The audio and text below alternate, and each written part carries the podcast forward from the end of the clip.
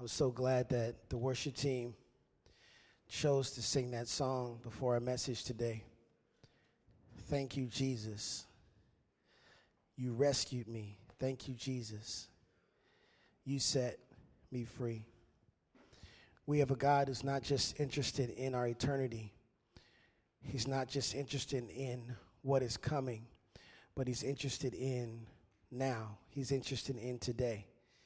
And I just want to tell you as we are continuing this powerful series on finding God in the dark that I hope it's it's touched a little bit of everyone in this room to know that no matter what situation we're in that God is in the dark with us that he is not we are not without hope we are not without promise we are not without deliverance but it's good sometimes to look and to look deep into the problems that a lot of us have and are overwhelmed with and uh, need deliverance from to really hear what does the bible have to say? What does scripture have to say?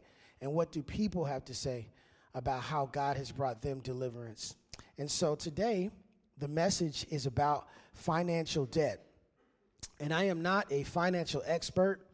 I am not a financial guru. There are plenty of people uh, plenty of resources uh, throughout. Uh, you know, you can find online. There's there's lots of different Christian um, perspective programs. In fact, we've done a program called Financial Peace. Most of you familiar, maybe with Dave Ramsey. We've offered that program here in the past, and uh, there are a lot of resources. In fact, the Bible talks a lot about debt. It talks a lot about money. There's a lot of scriptures about it. But today, I wanted to really zero in and focus on being in the dark of it.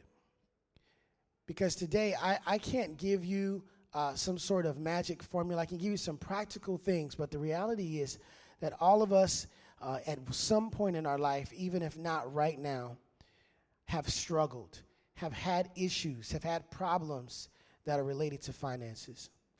So I want to pray just one more time before we start. And I just pray today uh, that this message will really touch someone's heart and that someone would really see the impact of what God wants to do this morning. Is that all right? Father, we thank you so much for today. We thank you so much for the opportunity to, to look into Scripture and to talk about, um, Lord, what you have for us and how you have not left us alone. Thank you, Lord, for, for the clarity of mind and for the energy and the strength that I need today. Lord, to present this message to your people. We love you. In Jesus' name we pray. Amen. So, just before we get started, why don't you help me and turn to a neighbor of yours? Say, Neighbor, oh, neighbor, he's the God of tomorrow. Try the other person on the other side. Give them a quick crash course if they don't know what we're doing. Just help them out real quick. Just show them. Say, Neighbor, oh, neighbor, he's my God of tomorrow. Debt is not a subject that is unfamiliar with most of us, at least those who are adults. Debt is a very real thing.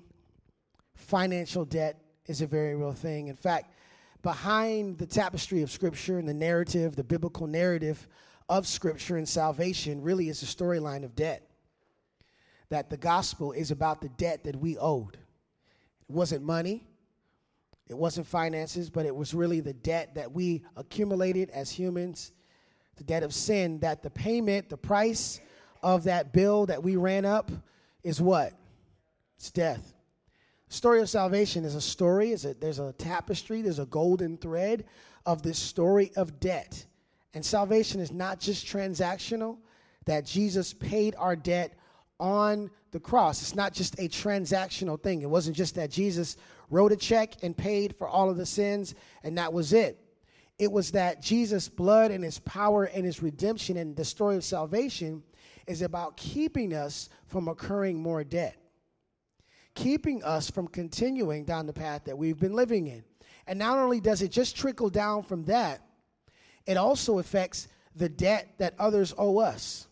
Because if we have been forgiven, we ought to forgive. I had one person say amen, but that's okay.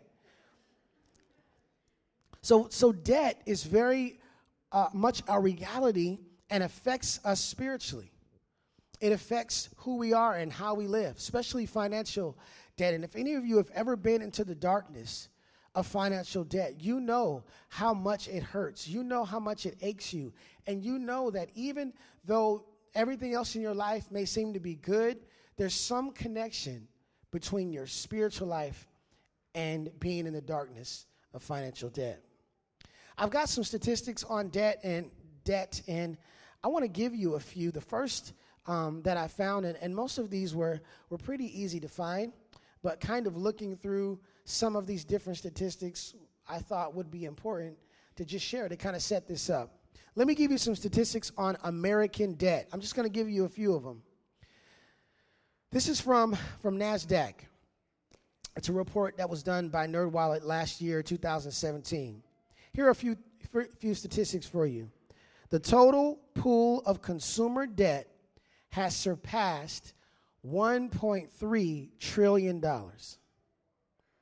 Total debt of Americans of consumer debt is over $1.3 trillion. The median student loan, this ought to get somebody's attention, of a person who has attended some sort of college is more than $50,000. $50,000 for the average person who's attended college in some way or even finished $50,000, the average median debt from college. The average uh, American credit card debt household is $5,000. The average mortgage debt, not the average mortgage, but the average mortgage that is owned, the debt that is owned on a loan, is $173,000. The average auto loan exceeds 30,000. And personal loans and other debts are more than $10,000 per household. So, statistically, in this room, a lot of us are in debt. A lot of us in this room can identify with some of those statistics. You know, it's also interesting, too, that when you look at the statistic of divorce, that the out of the top four reasons for divorce, how many of you would guess what money or debt is? Many of you guess? Put a finger up. Somebody said one, one, one, pretty close. It's it's supposed to be two. Right? Infidelity is supposed to be one, but I, I'd make a strong case for financial debt being one and, and, and infidelity being number two, just because of the conflict that's created in the home. I like this definition of kind of describing what this financial uh, cause and money uh, for, for divorce is. It says, Money makes people funny, or so the saying goes, and it's true. This is a very casual definition. Everything from different spending habits to financial goals to one spouse making considerably more money than the other, causing a power struggle, can strain a marriage to the breaking point.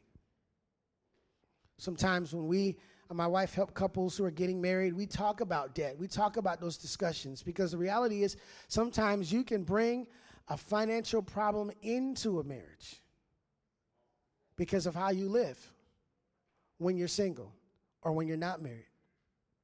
Number two reason for marriages to have problems, actually, to have divorce, is financial troubles. But as I said, I might argue that that may be one of the most major problems that are caused in a marriage. But no, no, no debts to support that, so we'll just throw it away. This is interesting. I thought you might want to see. This is some statistics. I can't say statistics. It's really hard to say that word. I said about six. Thank you. Stats. I've got some stats on on churches and giving. I thought this was pretty interesting. Eight. This is interesting. Eight out of ten people give church give to churches who have zero debt. Isn't that interesting? Some people don't like to give to a church that's in debt. They like to give towards churches who already have debt, no debt. And I will say one thing that I love about this church is that we have approached uh, that sort of philosophy that when we uh, raised and did our fundraising and did our project for our com, com hall expansion, and when we continue to do phase two and look out towards the front and, and all the other things that we want to do, you know, part of the things that we don't jump into it is because we really do believe and value that there is freedom and that there's a power for ministry to not have a church that's in debt. And I really want to just pause and, and, praise the Lord for, for your continued giving, for your generosity, for your faithfulness. I think we ought to give God praise. We, we have that loan. If you ever want to know the statistics on the loan that we did have, we are really killing it. We are doing amazing. I thought we ought to give God praise for, our, for your faithfulness as a congregation. We're doing awesome. Here's some more stats on giving. So keep giving, keep tithing. Here's some more interesting things. Tithers this is on average, only make up 10 to 25% of a normal congregation. Now, in the Adventist church, statistically, ah, I tried. It's, it's actually right around of the percentage of members who give is about 33%. That means one third of members, not people who attend, but members actually give. So, actually, the Adventist church overall has a higher tithe percentage. But just imagine what would happen if even two thirds were to give. Here's what it says Churches that accept tithing online increase overall donations by 32%. Praise God, Doug. Only 5 only 5% tithe and 80% of Americans only give 2% of their income. Here's an interesting one the average giving by adults who attend a U.S. Protestant church is about $17 a week.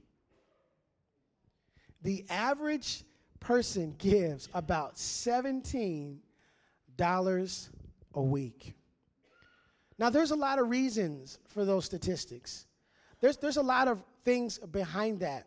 And while our message today is not on giving or on tithing, it is interesting how those things connect because I know if you've ever been in a dark season, if you've ever been in a dark situation, you understand how it affects you spiritually.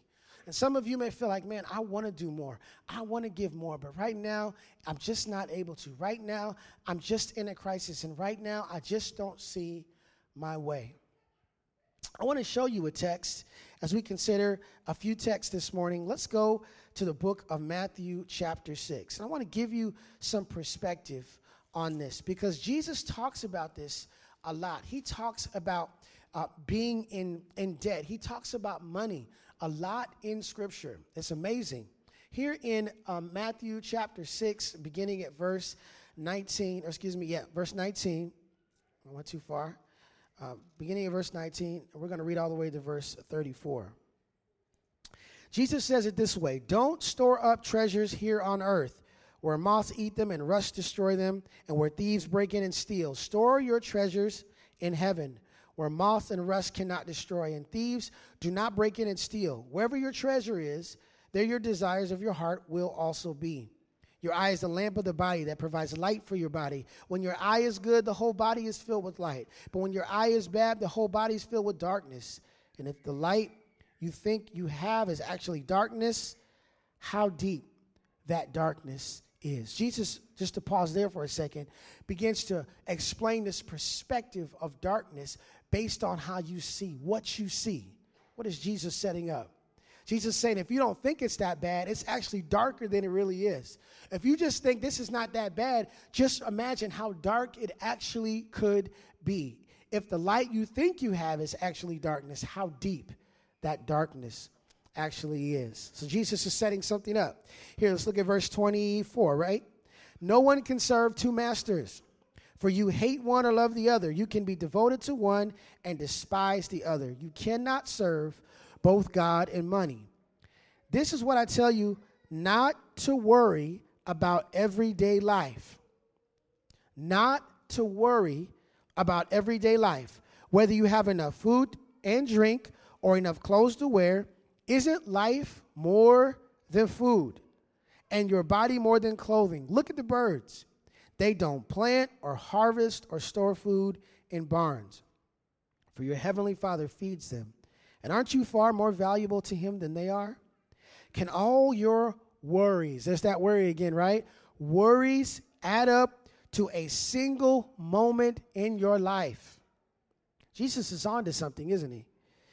Verse 28. And why, what's that word again? Worry about your clothes. Look at the lilies of the field and how they grow. They don't work or make their clothing. Yet Solomon in all his glory was not dressed as beautiful as they are.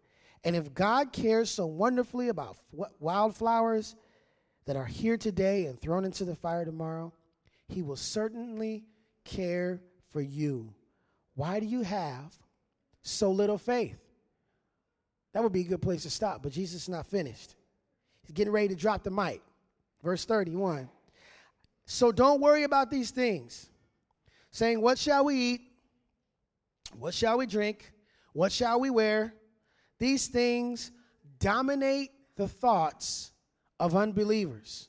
See, he's making a connection here to worrying and faith and unbelief. You see that? But your heavenly Father already knows what you need, knows all your needs. Seek the kingdom of God above all else and live righteously, and He will give you everything you need. That's a great place to drop the mic, but Jesus is not done. And this is where I want to lift and focus and, and zero in, because this is what intrigued me, what Jesus says in verse 34. So don't worry, there's that word again, about what? For tomorrow will bring its own worries. Today's trouble is enough for today. I'm intrigued by this. I'm intrigued by the personification, that's a good word, of, of tomorrow. He, he, he makes tomorrow seem like a person. So think about read this, read this in a way that makes it sound like tomorrow is the name of a person. Let's read again in that, with that in your mind. Can we do that? So don't worry about tomorrow, for tomorrow will bring his or her own worries. Today, today's trouble is enough for today. I think it's amazing that Jesus is, inter- is lifting this. Here's the question I want to wrestle with with you this morning How do you see tomorrow? That's the question I want to raise. It's a little philosophical, but I want you to think about this. How do you see tomorrow? Now, what am I talking about? It's interesting because tomorrow, as Jesus is kind of explaining this, and when he's describing this, Jesus is a man on the earth. Jesus is in the flesh. He is Jesus, the God man. And so Jesus is living in a very real reality of time and tomorrow. He has willingly put himself in a context of humanity and time. And so Jesus in his humanity and in his God, in his divinity at the same time, Jesus is saying and living and practically living out not worrying about tomorrow. Jesus didn't have a home. He didn't have a job. He didn't have a 401k. He didn't have a car. He didn't have anything. Jesus literally lived a life that did not worry about tomorrow. Jesus was dependent on people to feed him. He was he would he would wait for people to to have a place to stay. Jesus Jesus was not like a part-time pastor. Like he wasn't going to work in his carpenter shop and then going pre like Jesus wasn't bivocational. Jesus was very he was very humble. He lived with what he had, and he didn't have much. And Jesus lived very practically, thinking about tomorrow. And what was in the rear view of tomorrow for him? What Jesus, what not rear view, what was in front of Jesus was this going to the cross, was this finishing the work, was accomplishing the mission. And so what was before him helped dictate his decisions and the decisions he made today. What was before him helped him decide what was important today. How do you see tomorrow? Let me give you some, some parables that Jesus gave. First, look at Mark. I got a couple scriptures, so get your Bibles. We're going to need them this morning. Look at Luke chapter 12. Look at Luke chapter 12. Some of you are familiar with this parable, but look what Jesus says. Um, here, someone kind of challenges Jesus here in verse 13. Then someone called from the crowd, Teacher, please tell my brother to divide my father's estate with me. What kind of, what kind of request is that? Hey, Jesus, I need you to settle this financial issue. Look how Jesus replies. Jesus replied, Friend, who made me a judge over you to decide such things as that? Then he said, Beware, guard against every kind of greed. Life is not measured by how much you own. Jesus got a lot to say about money, doesn't he? Then he told him a story. A rich man had a fertile farm that produced fine crops. He said to himself, What should I do? I don't have room for all my crops. Then he said, I know, I will, t- look, watch this, I will tear down my barns and build bigger ones. He didn't say, I'm going to build more barns. I'm going to tear down the barns I already have and build bigger ones. Then I'll have room enough to store all my wheat and other goods. And I'll sit back and say to myself, My friend, you have enough stored away for years to come. Now take it easy, eat, drink, and be merry. Now, I've got a friend in Seattle. He's about 75 years old, and he always uses this text to explain why he refuses to retire. He says, This is the only story of retirement in the Bible, and look what happens to him. That's what he says all the time. Where are we at? He says, I'm going to tear down the barns, right? I got barns, got a lot of stuff flowing. I'm really good. I really don't need much. Like what I have is enough, but I got so much crop. I tell you what I'm gonna do. I'm gonna build more barns. I'm gonna tear the ones I got down, and I'm gonna sit back, right? I'm gonna say to myself, I'm good. I got enough. I'm gonna eat, drink, and I'm gonna be married. What did Jesus say? Verse 20. But God said to him, You fool. Maybe say like Mr. T, I pity the fool. You will die this very night. No, I'm, listen, I'm not trying to scare if you're retired, okay? That's what my friend said. Anyway, you will die tonight. Then who will get everything you work for? Why? Because he wants to tear down all the barns he had, not build the ones, new ones. Then verse 21 Yes, a person is a fool to store up earthly wealth, but not have a rich relationship with God. Take that home and, and think about how was he seeing tomorrow? He was seeing tomorrow as being the same as today. He was assuming that he was doing great today, that he'd be doing great tomorrow. In fact, he was doing so good he could tear down his barns and wait for new barns to be built and still be good. And he thought, I can just sit back and I can just be good and just relax because prosperity's flowing. And I had no idea, he has no idea that God is demanding of him his life that very night. So, what legacy did he leave? Right? That's what Jesus is questioning. That's the way he saw tomorrow in that parable. Here's another one. Here's another parable. This is found in Matthew 18. And I believe that one of our Sabbath school class was studying this one today. Matthew 18 or Matthew 6? Matthew 6. Okay, good. So, Matthew 18, look what it says. This is a powerful chapter about forgiveness. But beginning here at verse 21. Then Peter asked him, Lord, how often should I forgive someone who sins against me? Seven times. No, not seven times, Jesus replied. 70 times seven then the kingdom of heaven can be compared to a king. Therefore, the kingdom of heaven can be compared to a king who decided to bring his accounts up to date with servants who had borrowed money from him. In the process, one of his debtors was bought in who owed, brought in who owed him millions of dollars. He could not pay. So his master ordered him to be sold along with his wife, children, and everything he owned to pay the debt. But the man fell down before his master and begged, Please be patient with me. I will pay it all.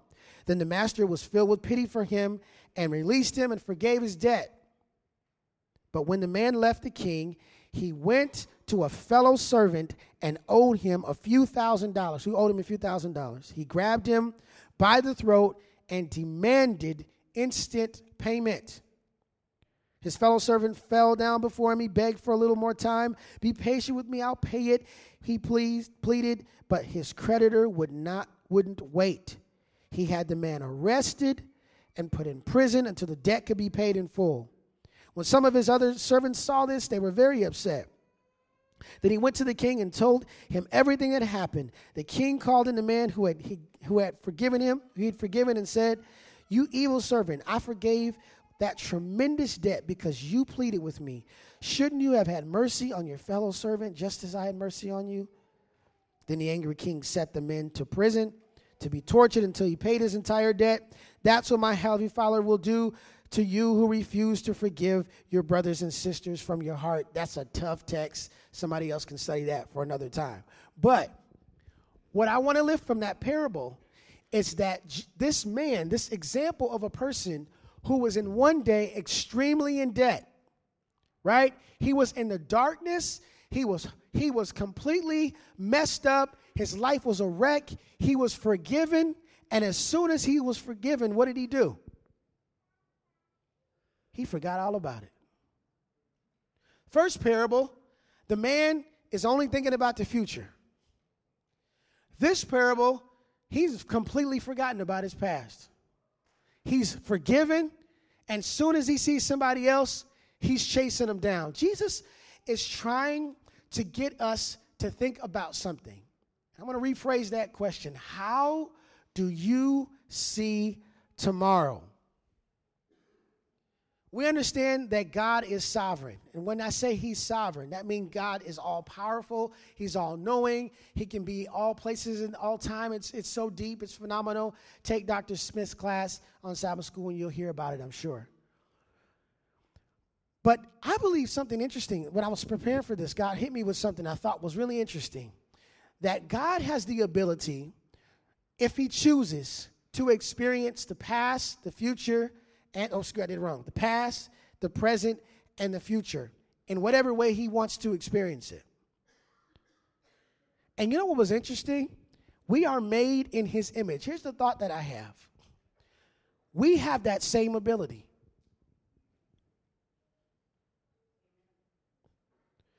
I wrote this down. We have the same ability to live in the future and in the past. Sometimes when we find ourselves in the dark, especially financially, we can find ourselves there because we are only living in the past or forgetting about it. Only living in the past. That's it. You know, these were the good old days, right? I'm just going to put my money under my mattress. The good old days, we did this only living in the past. Well, you know, I used to make money this way. I'm sure I can do it again. I used to get things this way. I'm sure I could do it again. I'm sure I could come back. Or just completely forgetting about it. We can also live only in the future. Sometimes, I remember those days, I would have already spent my whole check before I got it. I just spent it in my brain, right? Some of you Amazon junkies, right? You got all your lists in Amazon. Come on, be honest got wish lists. All you got to do is click a button. You have already spent your money before you even come because you are living in the future. Right? Not, not, not necessarily thinking about the past. I'm just, I'm, it'll be better if we did this. It would be awesome if we moved here. I, I would be so much more happy if I did this. And then sometimes we can only live in the present, not thinking about the future, not thinking about the past. How do you view tomorrow? It's very interesting that it's connected to the darkness because sometimes how you view tomorrow will be directly related to how you are doing today.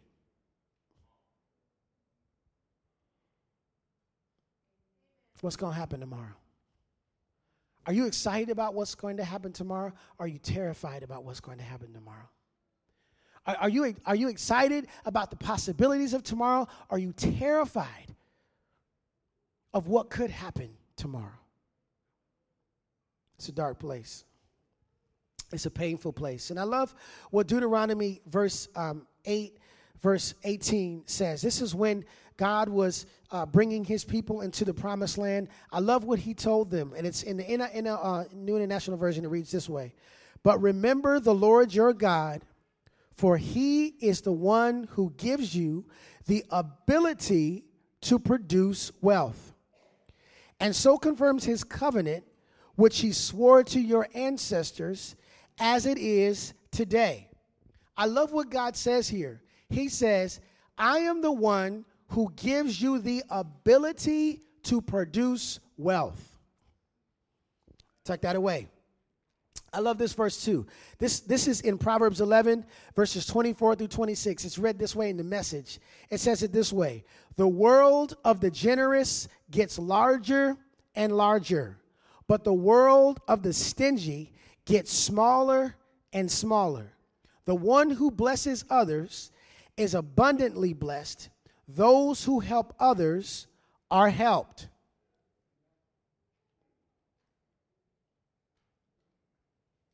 If God is the one who gives us the ability to gain wealth, if He gives us the ability to have wealth, there is a reason for it. God wants us to have wealth so that we can be a blessing. If you go back to Genesis 12 and you look at the patriarch, Abraham, it was the call of Abraham to say, I will make you a rich, I will bless you. I'm going to make you a nation, and I'm going to bless those who bless you. I'm going to curse those who curse you, and through you, the nations of the world will be blessed. God has given us the mandate and given us the responsibility to be a vessel and a conduit of blessing. He gives you the ability to either gain wealth or handle wealth so that you would be a blessing to other people. What you have and what you don't have is a blessing to other people. Some of you, you feel like, now, wait a minute, God's not fair. Because there's some people that have lots of wealth and there's some people that don't have a lot of wealth. Well, wealth is very subjective. Because I can guarantee you that Steve Jobs wishes he was alive, or he wishes while he had cancer that he didn't have it. You see what I'm saying? So, wealth is very holistic in that perspective. But wealth is what God gives us. And sometimes what you don't have is good for you. Sometimes it's better for you with your teenage kids not to ha- for them to have their own bedroom. Come on, somebody ought to say amen. Knows what I'm talking about. It's got a teenager in the house. Maybe it's better for you and her to not have two jobs, to have one income. Because maybe if you had two jobs and you had two incomes, that you would never talk to each other. It is God who blesses us with the ability to gain wealth. I want to just encourage somebody who might just be feeling like, man, I'm in the dark right now. Pastor, you don't understand. Like, things are really bad. Things are not the way I wanted them to be. I had these plans and and this happened to me and somebody got sick and I lost my husband and things just are not what I expected to be. I never thought I would be this place in my life and have to worry about this. I never thought I would be this age and have to worry about this. I thought I could have this career forever. I thought I could do this profession forever. I didn't realize that this market and this job and that this was going to go away. I'm, I'm too old to learn something different. I, I don't have time time to go back to school. I want to give you some hope. And I want you to understand that God is the God of your tomorrow. And I want you to see your tomorrow from God's perspective. I want you to see your tomorrow from the perspective of hope. I want you to dig deep and understand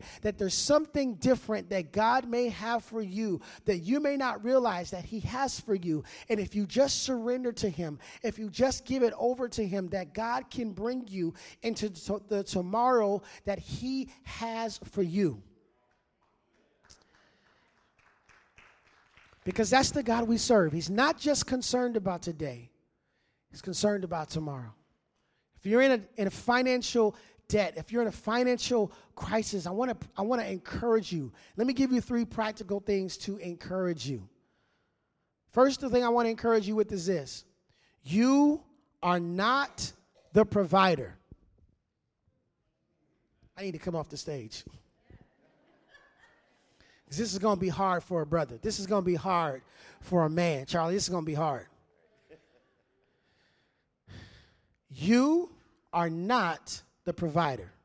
Let me go on this side. This is hard. Somebody said preach over here. Stay in the preaching section. You're not the provider. Everybody take a deep breath. Blow it out. Who gave you that? Because if you don't have that, nobody's going to work tomorrow. You're not the provider. God uses you to bless people. You may say, man, I hate that job.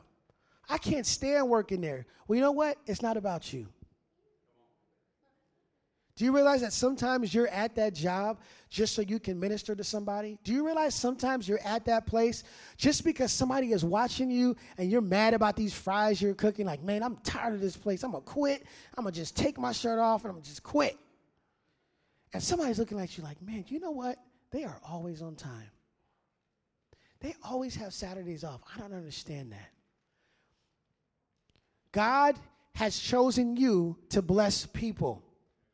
You're not the provider. I understand. We we live in America, right? We're hey, we're Americans, right? We work this out. I understand that. I understand that perspective, but that's not a biblical perspective. You're not the provider. Abraham teaches us that the call of the church and the call of God's people is to provide. And here's the blessing about not being the provider that means God can provide you with more. That's what that means. That means God can say, you know what? I like the way they're handling that. I like their faithfulness. I like their attitude. I like the way they are. So, you know what? I'm going to bless them with a little bit more because they can handle it. They can handle to a little bit more. Here's the other thing I want to give you something very practical. You're not the provider. You ought to take a deep breath on that. Praise God. Let me put myself in the position to be the best conduit of blessing I can be. Let me put myself in a position to receive everything that God has for me. Let me put myself in that position. Here's number two. Here's a good one. Here's something practical. If you're in, especially if you're in a financial crisis, I got to come out the stage again. I got to come out the stage, Miss Mary. Here's, here's, my, here's my counsel for you today, church. Don't run from it. Don't run from it. I never forget, this was pre caller ID back in the day. I was running from my ex wife. I think we've all, some of us have all been married to the same woman. Her name is Sallie Mae. Ever met that woman? I met her in college.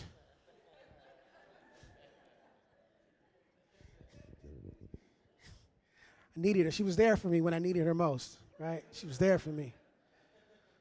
This girl I met in college named Sallie Mae. And after I left school, things didn't work out so well. Tried to end the relationship, she wouldn't let it go.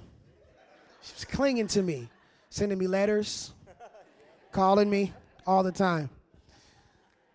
So I thought I had dodged this broken relationship with Sallie Mae. I thought I got away. One day I was at the house with my friends. We were playing video games, watching the Final Four. And I hear I pick up the phone. Hello? Hello, can I speak to T? I was like, T? Yeah, can I speak to T? I was like, oh, yeah, this is T. Who is this? This is Tiffany from Sallie Mae. I was like, oh, man. How did you find me? Finally, I had to surrender. I had to work it out with Sallie Mae. We had to do some counseling. We had to end the relationship. I'm still paying alimony at this point. But I'm not running from her. Here's the thing I, I know when, when, when, if you've ever received that letter, you know the letter I'm talking about. If you've ever gotten that call, it, it just does something to you, especially as a man. It makes you feel like, man, I, I'm not providing. My, I put my family in a place of risk. If you've ever gotten that letter, if you've ever gotten that phone call, you know how it feels. Let me just encourage you don't run from it.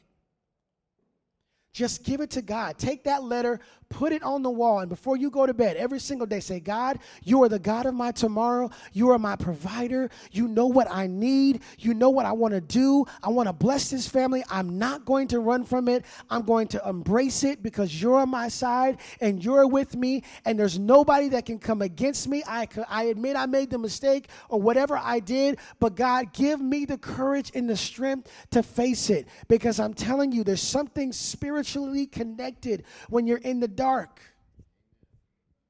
So I want to encourage you don't run from it. Next time they call, just answer, hello, how are you doing? Yep, still live at the same place, same number. I'll tell you what, I will send you $1 a month. I promise you. Don't run from it. Don't run from it. Just embrace it. Don't be afraid. Just embrace it. Here's the last one want to just give you one more little thing, just to encourage you. Again, I can't solve everybody's financial problems, but I can encourage you because I've been through them myself. And I'm still through some of it. Look, it's not, it's not easy. There's some things right now, there's some letters I don't want to open. There's some, there's some things that I'm looking at that, Lord, I'm scared to death. How am I going to deal with it? I want to encourage you. Here's the last one. My last one to encourage you with is wait it out. Wait it out. Wait it out. Here's my here's my advice to you. We to, well, my, when we got married, my wife and I got married, probably about midway through. By the way, we're going to be celebrating 15 years. Just a couple weeks, 15. Praise God for her. She has not left me in 15 years. Man, that's a, that's a courageous woman. So we started this rule about year five, and it was the 24 or the 48 hour rule. So what we would do is we would say, if we knew we were going to buy something, even though we had the money for it, we would wait 24 actually we do two things. We even if we had the money for it, we would wait 24 to 48 hours to buy it. And then secondly, we would always buy it in cash. Cause that hurt. I'm not talking about swipe, because when you swipe, you don't see it. You know, it's just it's just magical. You put $600 out of your pocket, you be like, whoa, wait a minute. That's, oh, that's $600 right there. That's a choir. It's a praise team of Benjamins. I can't let the Benjamin praise team go. Wait it out. Sometimes, you know what? We, we, sometimes we feel like, man, it's so bad, like, who cares, right? It's so bad, I'm never going to get out of it. Sometimes just waiting just waiting 24 hours. I'm serious. It works. It works. Just just try it. Just 24, just something simple. Say, I've got the money. I'm to buy this, but I'm just to wait. You know what happened half the time? You know what happened in 24 hours? I was like, you know what? I don't need that. 48 hours was like, you know what? Maybe the one we got is all right. You'd be surprised. Sometimes, if you just wait it out, just wait it out. I, I'm, I'm very, I, I, can sometimes be an impulsive shopper. Anybody like me? I, I have to, I have to watch myself because I, I, can be very, I can be very impulsive. You get in a good mood, right? And you just, you just start running somewhere. You got a little cash. Like, oh, there we go. I'm gonna pick that up. I'm not looking at you, Charlie. I'm, I'm not blaming you, man. so she said he don't do that. She won't let him do it.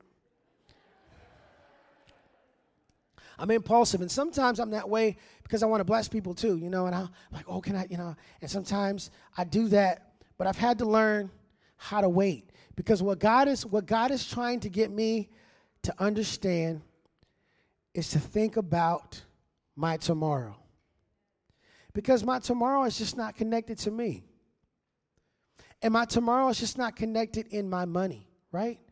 I can't have roasters and Starbucks every day. I can't have Baskin and Robbins every I can't do I could do it, but I can't do it. Right? Because my tomorrow says, "All right, Terrence, when you're 60 years old, you're going to have a nice little bill here that your body's going to be paying." Right?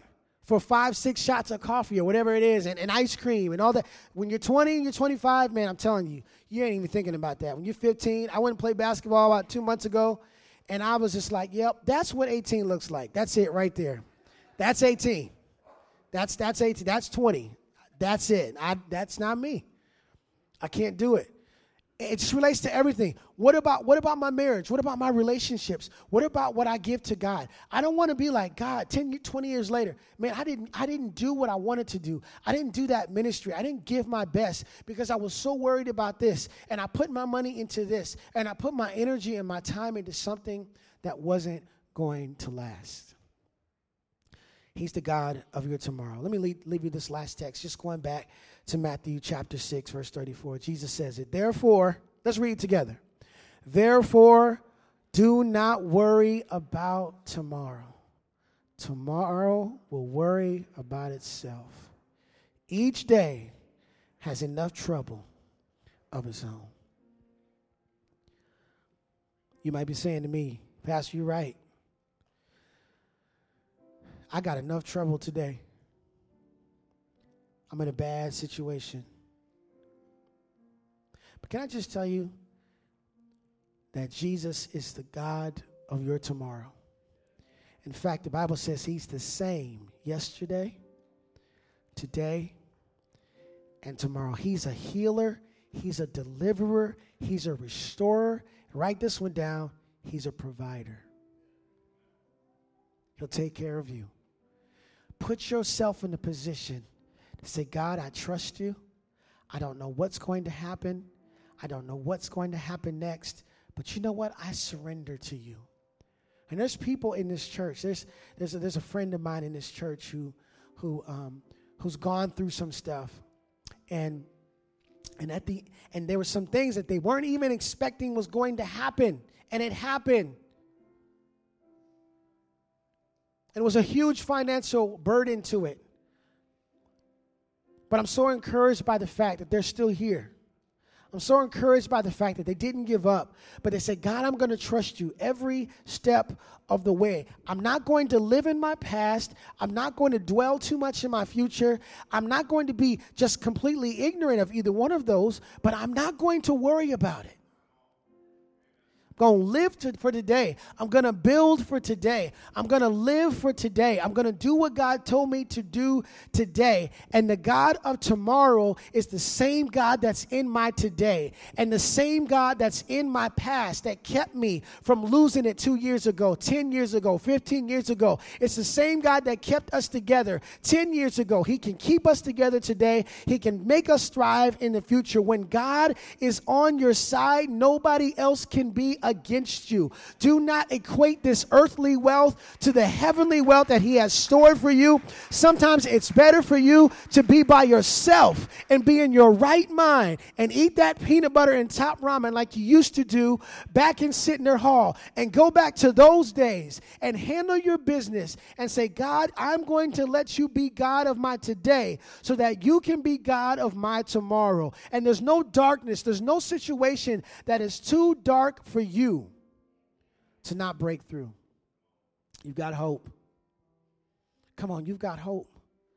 Not just saying like I didn't know I didn't know retirement was going to be like this. I did, I thought I was going to have this worked out. I don't know what's going to happen. You got hope. I wish I had all the perfect answers, but I, I just want to encourage you to just let God be the God of your today. And sometimes God tells you to do crazy stuff. He tells you to be generous when you don't want to be generous. He tells you to do crazy stuff like give this. He tells you to give a tithe and offering faithfully. Like that doesn't make sense financially. God says, I know it doesn't make sense financially, but every single time you do that, you tell your devourer that no, I'm trusting in God and that all this money that I have doesn't belong to me. You know what was interesting to me? I'll, I'll, leave, I'll leave you with this one, then I'll let the band play. Had a breakthrough a couple years ago. Because, you know, as pastors, we in, in our in our structure, we are paid from the tithe, right? Whatever people give, that's what we're that's what our salary comes from through the through the conference, through your giving. We're paid from the tithe. And so, you know, we have to, to tithe. Let's just put it that way. like we have to tithe. They know if we're not tithing. And I used to didn't like that. You know, it's kind of like, man, you guys are all in my business. Like, what if I don't, you know? But you know what I realized? What helped me? Because I used to think, well, okay, this is my tithe, and I'm going to set that aside for God. And God was like, wait a minute. Every dollar that you get, Terrence Taylor, is tithe. Every dollar that you receive is because somebody else gave to me in faith. So, so let me just explain something to you, Terrence. Like, you can't waste any of it. You don't have disposable income. Every dollar you receive has been given by someone who gave it in faith. There was somebody who didn't have it and they gave it anyway, and they gave it and it trickled down for you to serve that person. So you can't do that. And I would venture to say that all of us are in the same position. Because God has blessed us, He's provided for us, and He's saying, guess what? If you give it all to me, not, no, wait a minute, not give it all to me like a tithe and offering, I'm just saying. If you say, Lord, all of I, what I have belongs to you and it's here for your purpose. You just show me what to do with it. You just show me how to spend it. I want to pray for you, then I'm gonna we're gonna sing. Father, I want to pray today for someone who feels in hope, who feels their courage coming back, who feels their strength being built up today. They're encouraged because, Lord, they might be in a dark season. They might be in a dark place, and they're like, Lord, I don't know how we're going to get out. Someone might be listening to this and just wondering, I need some help, and there's plenty of help, and there's plenty of resources, and there's a place that can help us. But Lord, I just pray today that your Holy Spirit might pierce the hearts of many to just let them know that you are the God of their today and their tomorrow, and they don't have to worry about it, but to put their trust in you. I pray for deliverance. I pray for financial healing. I pray for help. I pray for decisions to be made right now that are healthy that are beneficial and that are kingdom building. And I pray today, Lord, that this might bless someone, that someone would leave here today feeling free, feeling hopeful, and feeling encouraged. We pray this in Jesus' name. Amen.